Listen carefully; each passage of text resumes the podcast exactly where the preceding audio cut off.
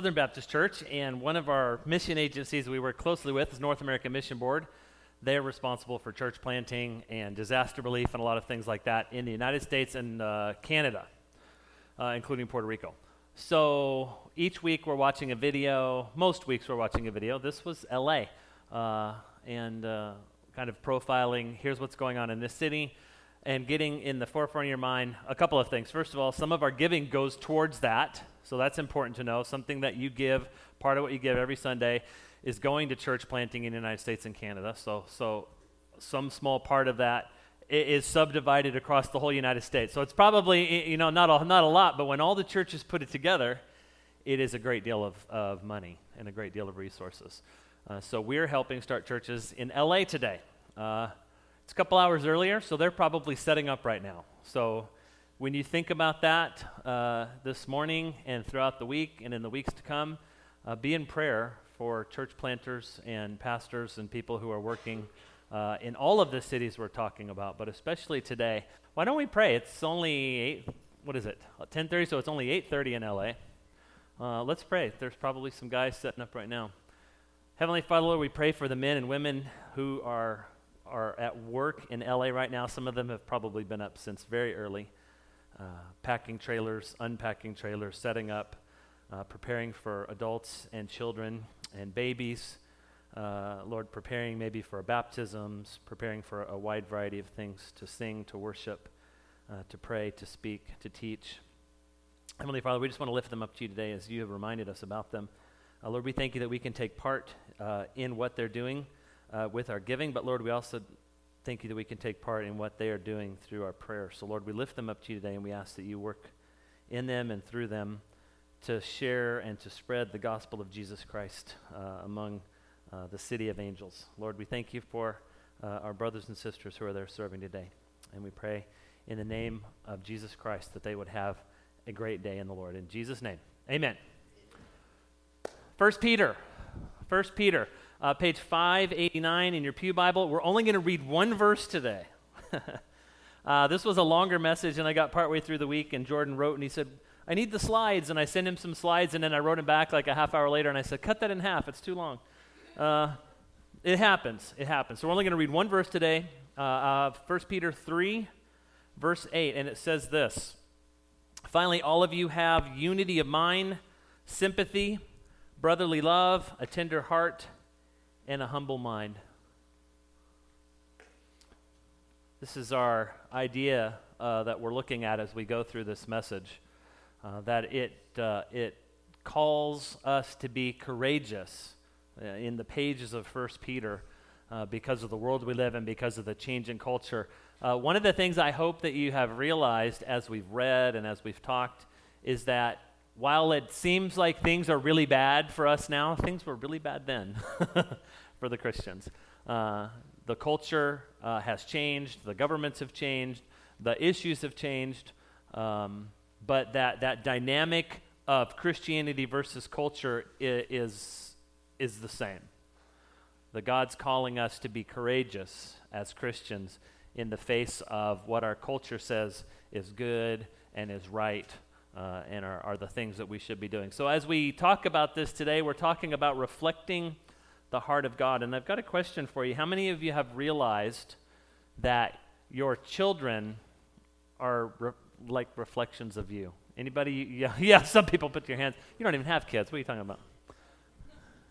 Have you guys realized this? Your children are reflections of you. The good, sorry, the bad, the ugly, right? It's true. Have you ever... Uh, So your your kids did something, and you looked at your spouse, and you said, where in the world did they learn that? And your spouse looked back at you and said, well, they learned that from watching you, right? Small humans reflect their adult humans, especially up in the first, you know, five, uh, eight, nine, ten years in that in that age range. Children reflect their parents, the way they talk, the way they walk, the way they do things. Uh, it's cute when they're young. It's cute to have a mini-me running around. When you get older and they get older and they're still doing the things that you do, you're maybe like, oh, Why did I reflect that to them? Why did they learn that from me? How did how did I end up teaching them that? And what I want you to understand today is that works on a spiritual level as well as on a physical, biological level. Like little humans reflect their adult parent humans. Spiritual people reflect their father, or they don't reflect the father. I mean, we're all reflecting something, right? If we have no connection to God, we have no uh, frame of reference to even understand him or talk to him or know him, hear what his teachings are, find out how it, how you can be transformed through Christ to be an, a new creation and begin to reflect something new, then we're reflecting something else for sure. It may be the ways of the world, it may be our parents, it may be our friends, it may be good influence, it may be bad influence. We're going to reflect something. This passage today, I, I, I've entitled this message, and, and I think this passage talks about how we can reflect the heart of God. So we're going to go through these five points and, and talk about them just briefly on each one and discover how these different characteristics challenge us to reflect the heart of God. So let's take a look at the first one. In it, it I'm going to read it from the beginning. It says, "Finally, all of you have unity of mind." Unity of mind, that's having uh, the same goal, the same uh, Savior, the same uh, understanding of who we are in Christ, that we're we're going the same direction. This can function as the church universal, all Christians understanding who God is and following him. It can function in a fa- in, in a unit as small as a family, and it can function in a local church. Uh, you'll find in Scripture over and over and over again teaching about unity and how unity reflects the heart of God. Let's take a look at uh, First Corinthians as we kind of unpack this, see what Paul has to say about it. First Corinthians ten, it's on page five fifty-seven in your pew Bibles. We're going to read uh, chapter ten, verses ten through seventeen, and see what it says about unity. And apparently I've written that down incorrectly in my Bible, but I'm going to read it out of my notes. And you can read it off the screen. It says, "I appeal to you, brothers and sisters, in the name of our Lord Jesus Christ, that all of you agree with one another in what you say, and that there be no divisions among you, but that you be perfectly united in mind and thought. My brothers and sisters, some from Chloe's household have informed me that there are quarrels among you." Listen to what Paul says. "What I mean is this. One says, I follow Paul. Another says, I follow Apollos. Another says, I follow Cephas. Still another says, I follow Christ." Here's the question. Is Christ divided? Rhetorical question, right? The answer is no. Christ is not divided. Was Paul crucified for you? Were you baptized in the name of Paul? I thank God that I did not baptize any of you except Crispus and Gaius, so no one can say that you were baptized in my name. Yes, I also baptized the household of Stephanas, but upon, but beyond that I don't remember if I baptized anybody else. Paul says, "For Christ did not send me to baptize, but to preach the gospel, not with wisdom and eloquence, lest the cross of Christ be emptied of its power." Is Christ divided? No. Is God divided? Is he divided in his thinking? Is he divided in his the way he created? Is he is he divided in the way that he leads us, the way that he talks to us, the way that he communicates us? Paul says no. But if you back up to verse twelve, the human nature is this. One says, I follow Paul, I follow Apollos, I follow Cephas, another, I follow Christ. You ever been to a church like that? I follow Sean. I follow Daniel. I follow Alicia. I follow whoever. And there becomes factions in the church. And there become little gossip groups in the church. This can happen locally. It can happen uh, uh, even even beyond that with different churches in a in a town or in a place where different churches are following different directions or different people or or even different denominations, right? Some of this is happening right in front of us. Paul is saying we follow Christ and we follow Christ alone. Having unity of mind is understanding our position in God. Who are we in Christ? We are his creation. We are created to follow him, to love him, to honor him, and to bring him glory. That's our that's our goal. That's the answer to the question, why was God, why did God create man? Man. God created man to bring him glory. That's our role. That's that's what we are supposed to do. Day in and day out. We are supposed to have a unity of mind that reflects the heart of God, because Christ is not divided. If God's not divided, if Christ's not divided, he doesn't want us to be divided either. He wants us to have unity. That's one of the most important things you read in Scripture uh, in the New Testament. It talks about over and over and over again that you will recognize the, the, the people that are, are called mine. God says, you will recognize my people because of their unity, because of their love, because of their undivided nature. Let's move on to the next one, sympathy. Okay, so reading our verse, it says, finally, all of you have unity of mind and sympathy. How does sympathy reflect the heart of God? Sympathy is one of those words. We may have uh, different ideas of what it means. So let's take a look at a couple of nef- uh, definitions. The first one I have up here, sympathy, says feelings of pity and sorrow for someone. Uh, for someone, someone else's mis- misfortune, uh, having an understanding between people or sharing common feelings. Sympathy, in, in our minds, when we think of being sympathetic, we think it's feeling sorry for somebody, basically. That's what we think of. So so is, is the author of First Peter saying, have a united mind and feel sorry for one another? I don't think that's what he's saying. I don't think that's what he's saying at all. Okay, so let's take a look at another idea, because the word compassion and sympathy, they're like kissing cousins. They're very close in what they mean and their understanding as words. Compassion means sympathy, and it has the word sympathy in it, interesting. Sympathetic pity and concern for the sufferings or misfortunes of others. Let's take a look at it from a spiritual perspective. Second Corinthians one, verses three and four, it's page five sixty-one in your Pew Bible. It says, praise be to the God and Father of our Lord Jesus Christ, the Father of compassion. That's one of his roles, one of his names, one of his characteristics. He's the Father of compassion and the God of all comfort, who comforts us in all our troubles so that we can comfort those in any trouble with the comfort we ourselves receive from God. So if we go back to this verse and we read that uh, all of us should have unity of mind and sympathy, we can read that or understand that as compassion. We should all have compassion for one another. We're not very compassionate culture, are we? You don't have to go very far uh, in, in social media, in the news, in the newspaper. Anybody read the newspaper? I, I get, didn't used to, but since we moved to Chicago, I thought we ought to start reading the newspaper. So we have a digital subscription to the Chicago Tribune, and then we read it most every day. Just kind of, it's nice because it's digital. You can go through it real fast. We are not a very compassionate people.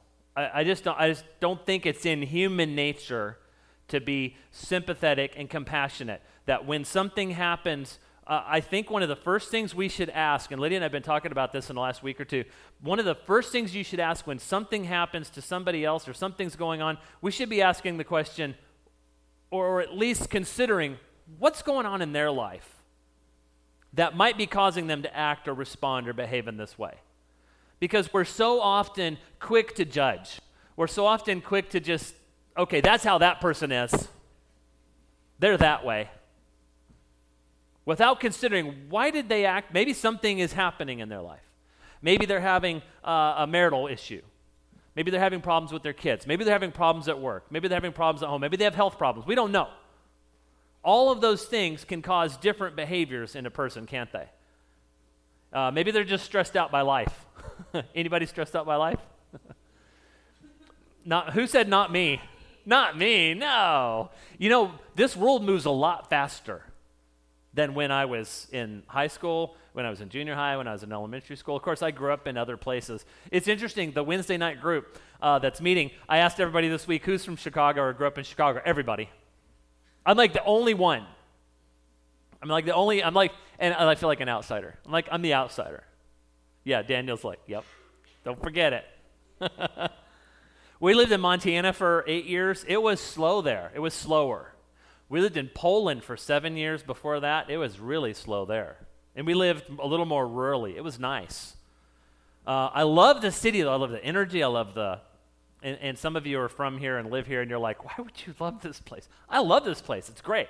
It's where the Lord's called us. It's where he's given us a heart for. But it moves fast. Have you noticed when the when it's cloudy, it was cloudy for what, like seven or eight or nine days in a row. Every day that it was cloudy, people honked more. It was like seven days they were honking, eight days honking more, nine days honking more, and then the sun came out and I didn't hear a horn. Did anybody else have that experience? The sun came out for two days, I didn't hear any horns for like two days. And then it got cloudy again, and then like everybody's honking. You stop because somebody's crossing in the crosswalk. You're going to turn right, there's somebody crossing, everybody behind you, like, go run them over. It's crazy. Because we don't have any compassion. We don't consider what's going on. I mean, and that's just like a microcosm, right? We don't even ask the question, I wonder, maybe that person is stopped for a good reason. They could be on their phone, but maybe there's somebody crossing in the crosswalk. We don't have compassion. We don't try to think about what the other person might be suffering. And and and Paul says that God, our Father, our Lord who created us and is, is reforming us in his image, if we are in Christ, is a God whose name is Father of compassion.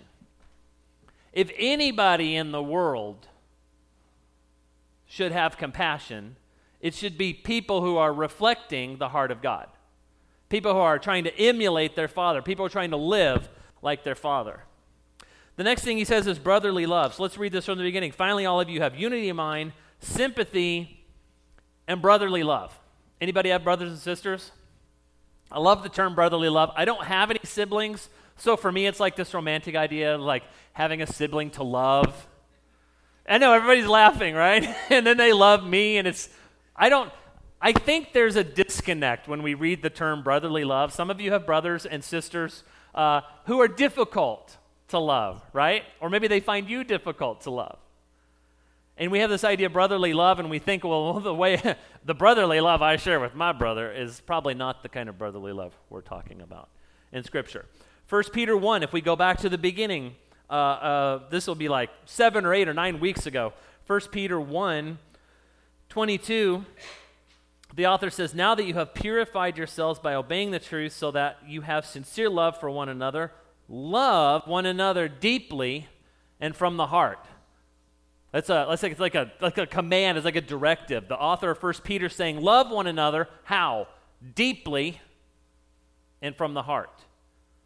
Like family. I have married into family, and so I understand, I've seen, and I've watched, and I've tried to experience. I've seen the clashes, but the love. And so I, I understand a little bit of what that's like, to have somebody you clash with, but boy, if, if, if somebody from the outside comes at us, you're going to have to take on the whole family. We may have our issues internally, but that brotherly love holds us together in a very tight bond. First John four nineteen says this, we love because he, that's God, first loved us. You see, that's a that's that's something that, that, that the Spirit of God does in us as we grow in him. He empowers us to love when love is difficult. He empowers us to love when love is difficult. He empowers us to have compassion when compassion is difficult. He gives that to us. That's something he builds up in us. Romans twelve ten says, love one another with brotherly affection. But he doesn't leave it hanging because he says this, outdo one another in showing honor. Outdo one another in showing honor.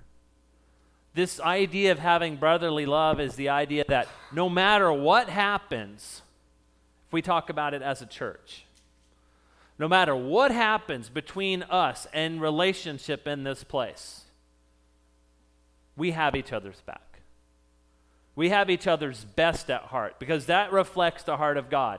If somebody has an issue with me or I have somebody, uh, I have an issue with somebody else, I don't go to a third party and say, oh, you know, I have a Daniel. Daniel doesn't go to somebody else and say, Sean. Daniel and Sean talk to each other. We say, I have a problem with you, or you have a problem with me, and we talk it out. We don't let, we don't let problems between brothers or between sisters or between a brother and a sister, we don't let those problems permeate the body and poison it. We deal with things appropriately. We talk them out.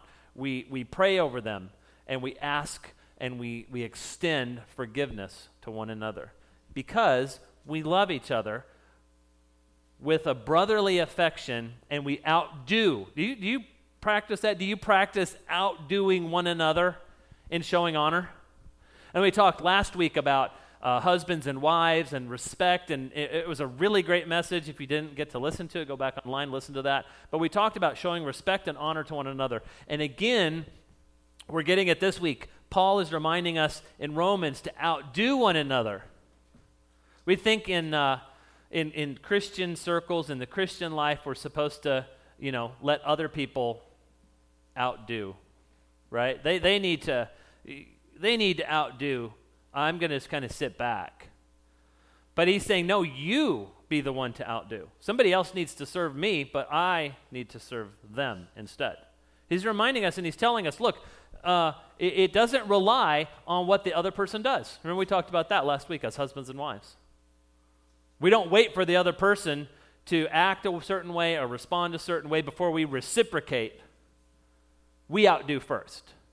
We honor first. We love first. We respect first. So again, as, as we pass as we pass through this passage and we talk about it, it, it, it builds on the ideas that we talked about in how to deal with government, how to deal with people that we work for, how to how to deal with husbands and wives in those relationships. It, it, this is this is continuing to build on these ideas. And the next thing he says is have a tender heart. I'm going to read that from the beginning. Finally, all of you have unity of mind, sympathy, brotherly love, and a tender heart. Who has a tender heart? Anybody? There's probably some here. There's a couple. There's always a few. A few tender hearts. Who wants to have a tender heart? Who thinks tender hearts are for wimps? Just go ahead and raise your hand. Yeah, yeah. There's a couple. Tender-hearted. How does a tender heart reflect the heart of God? Remember the story of the prodigal son. The prodigal son took advantage of the father and the brother in leaving, right? He took his inheritance, he left, he squandered it, he spent it.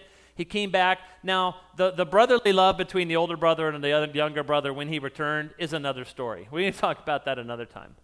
But I want you to remember when he finally hit bottom, that son came up with a plan.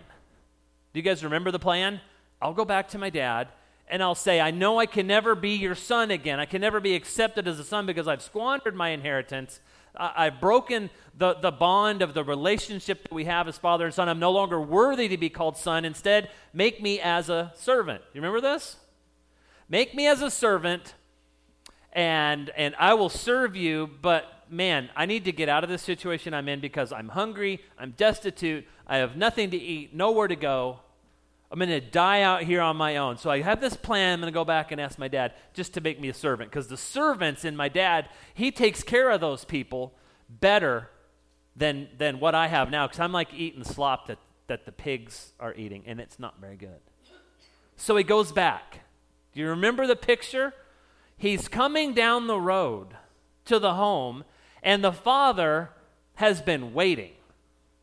I don't know if he sat out there every day, all day, or just certain hours of certain days, or every evening, or what. I, I don't know. It doesn't say. But the father was waiting, and he saw the son coming. Do you guys remember what the father did? What did it say? He ran to him. That is a father with a tender heart. He ran to the son, and he said, I've been waiting for you to come back. I've been waiting for you to return.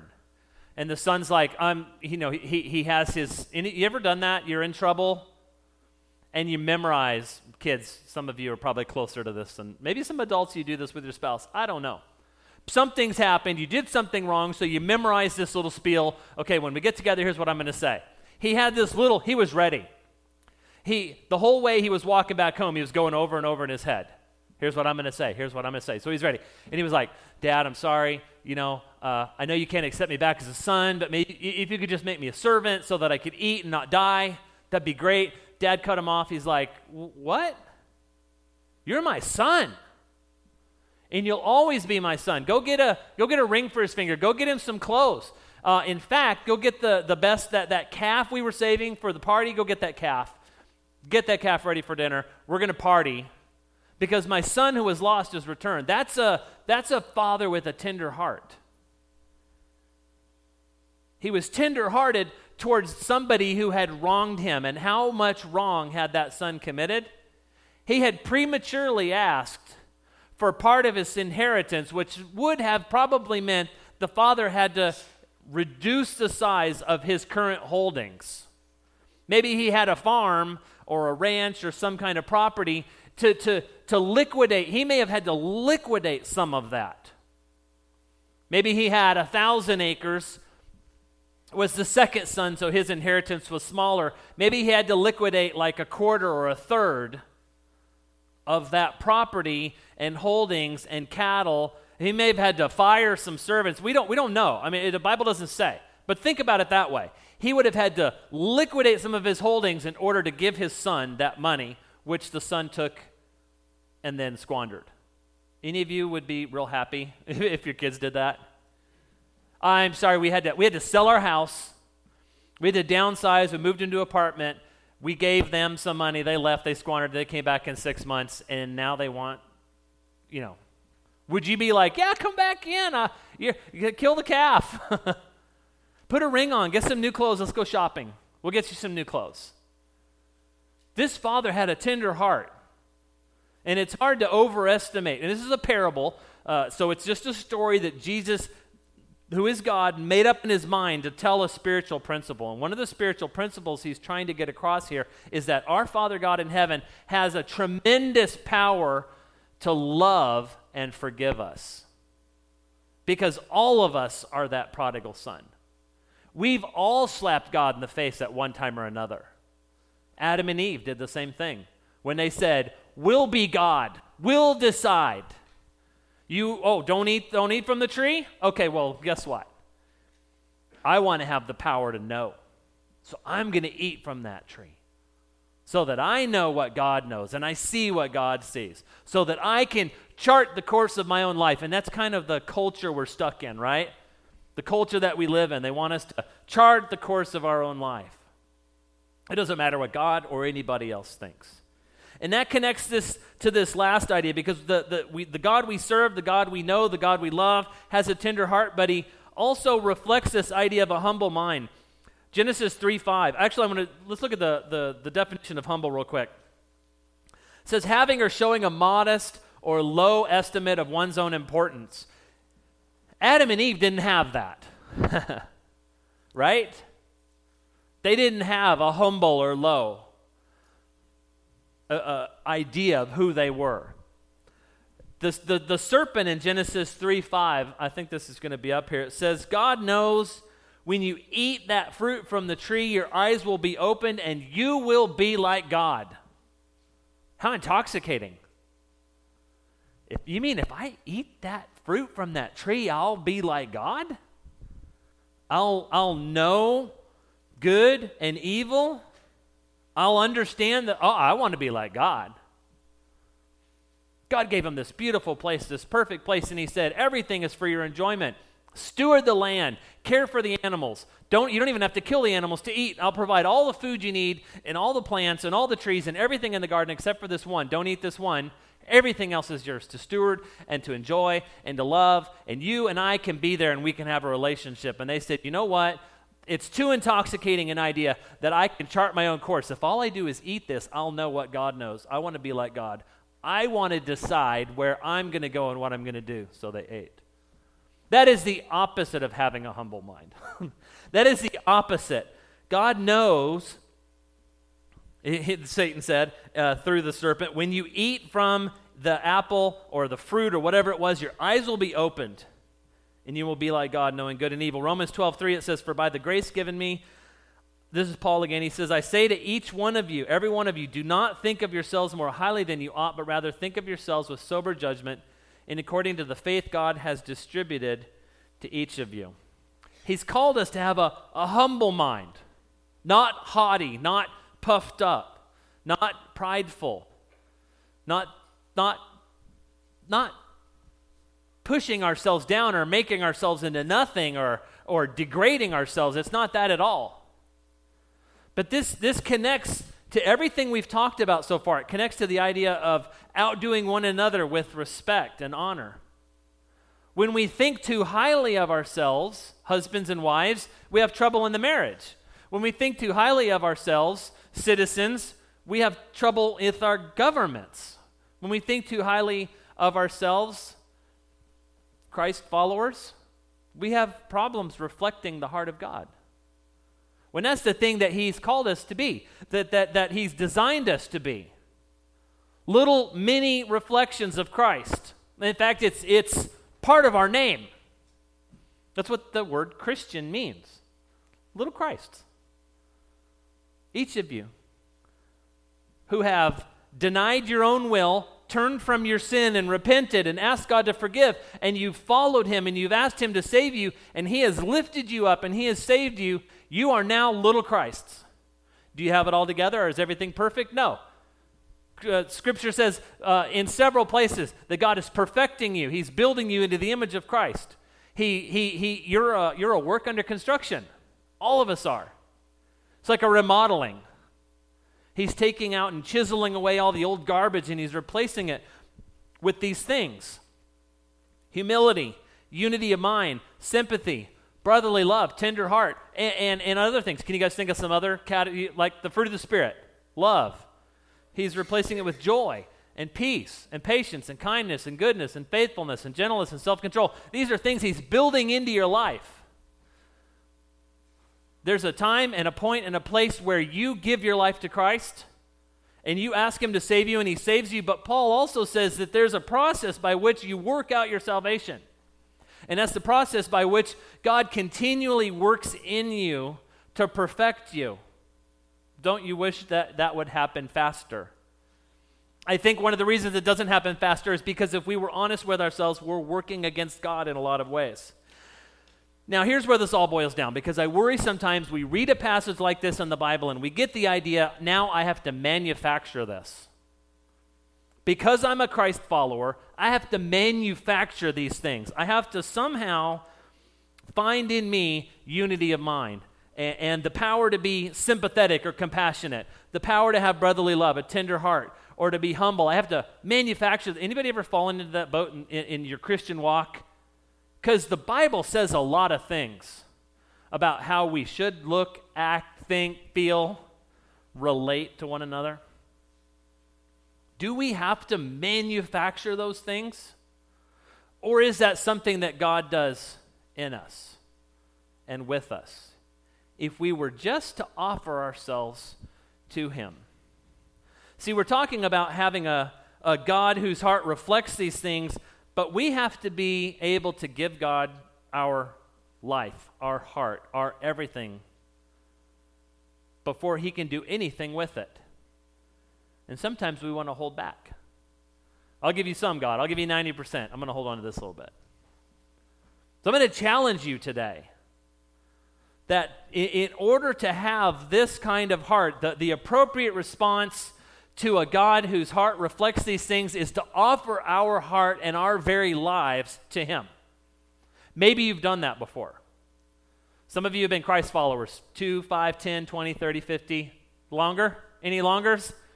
There's some longers in here. I won't, I won't, I won't name any numbers because then people know how old you guys are. eighty, ninety, no, I'm just kidding.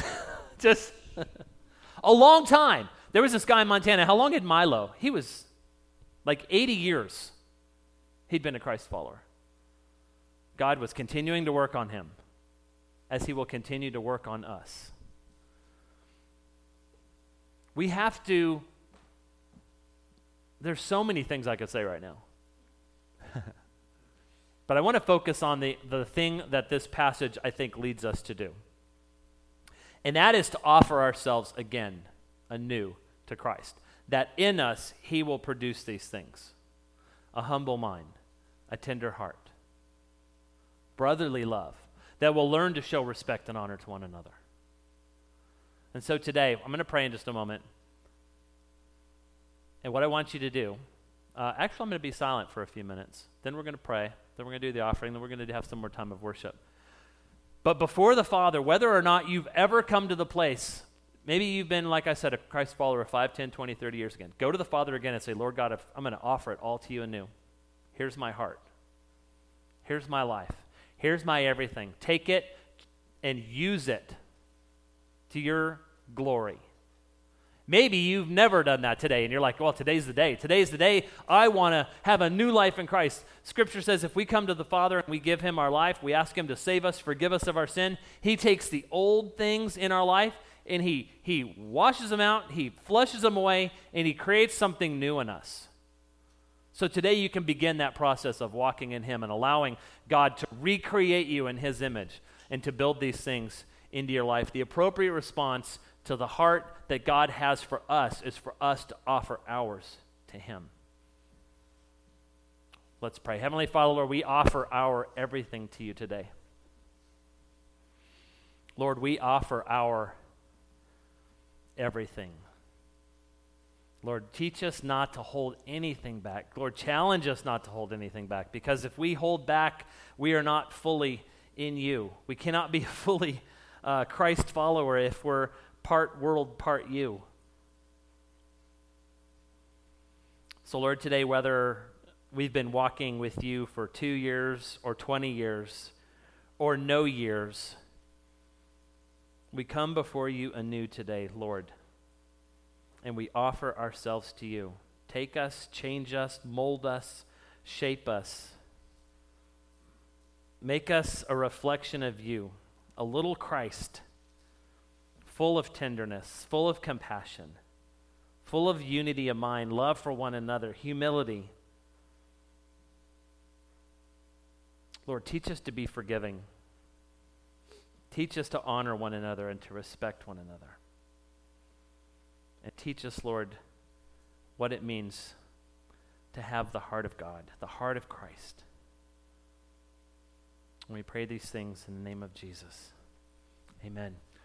Got a couple gentlemen who are going to take the offering. So uh, why don't, would you lead us in an offering prayer, Dick? Is that okay? There's a mic right there. Uh, is that all right? I'm just going to ask you to do that. And uh, and then we'll continue to worship.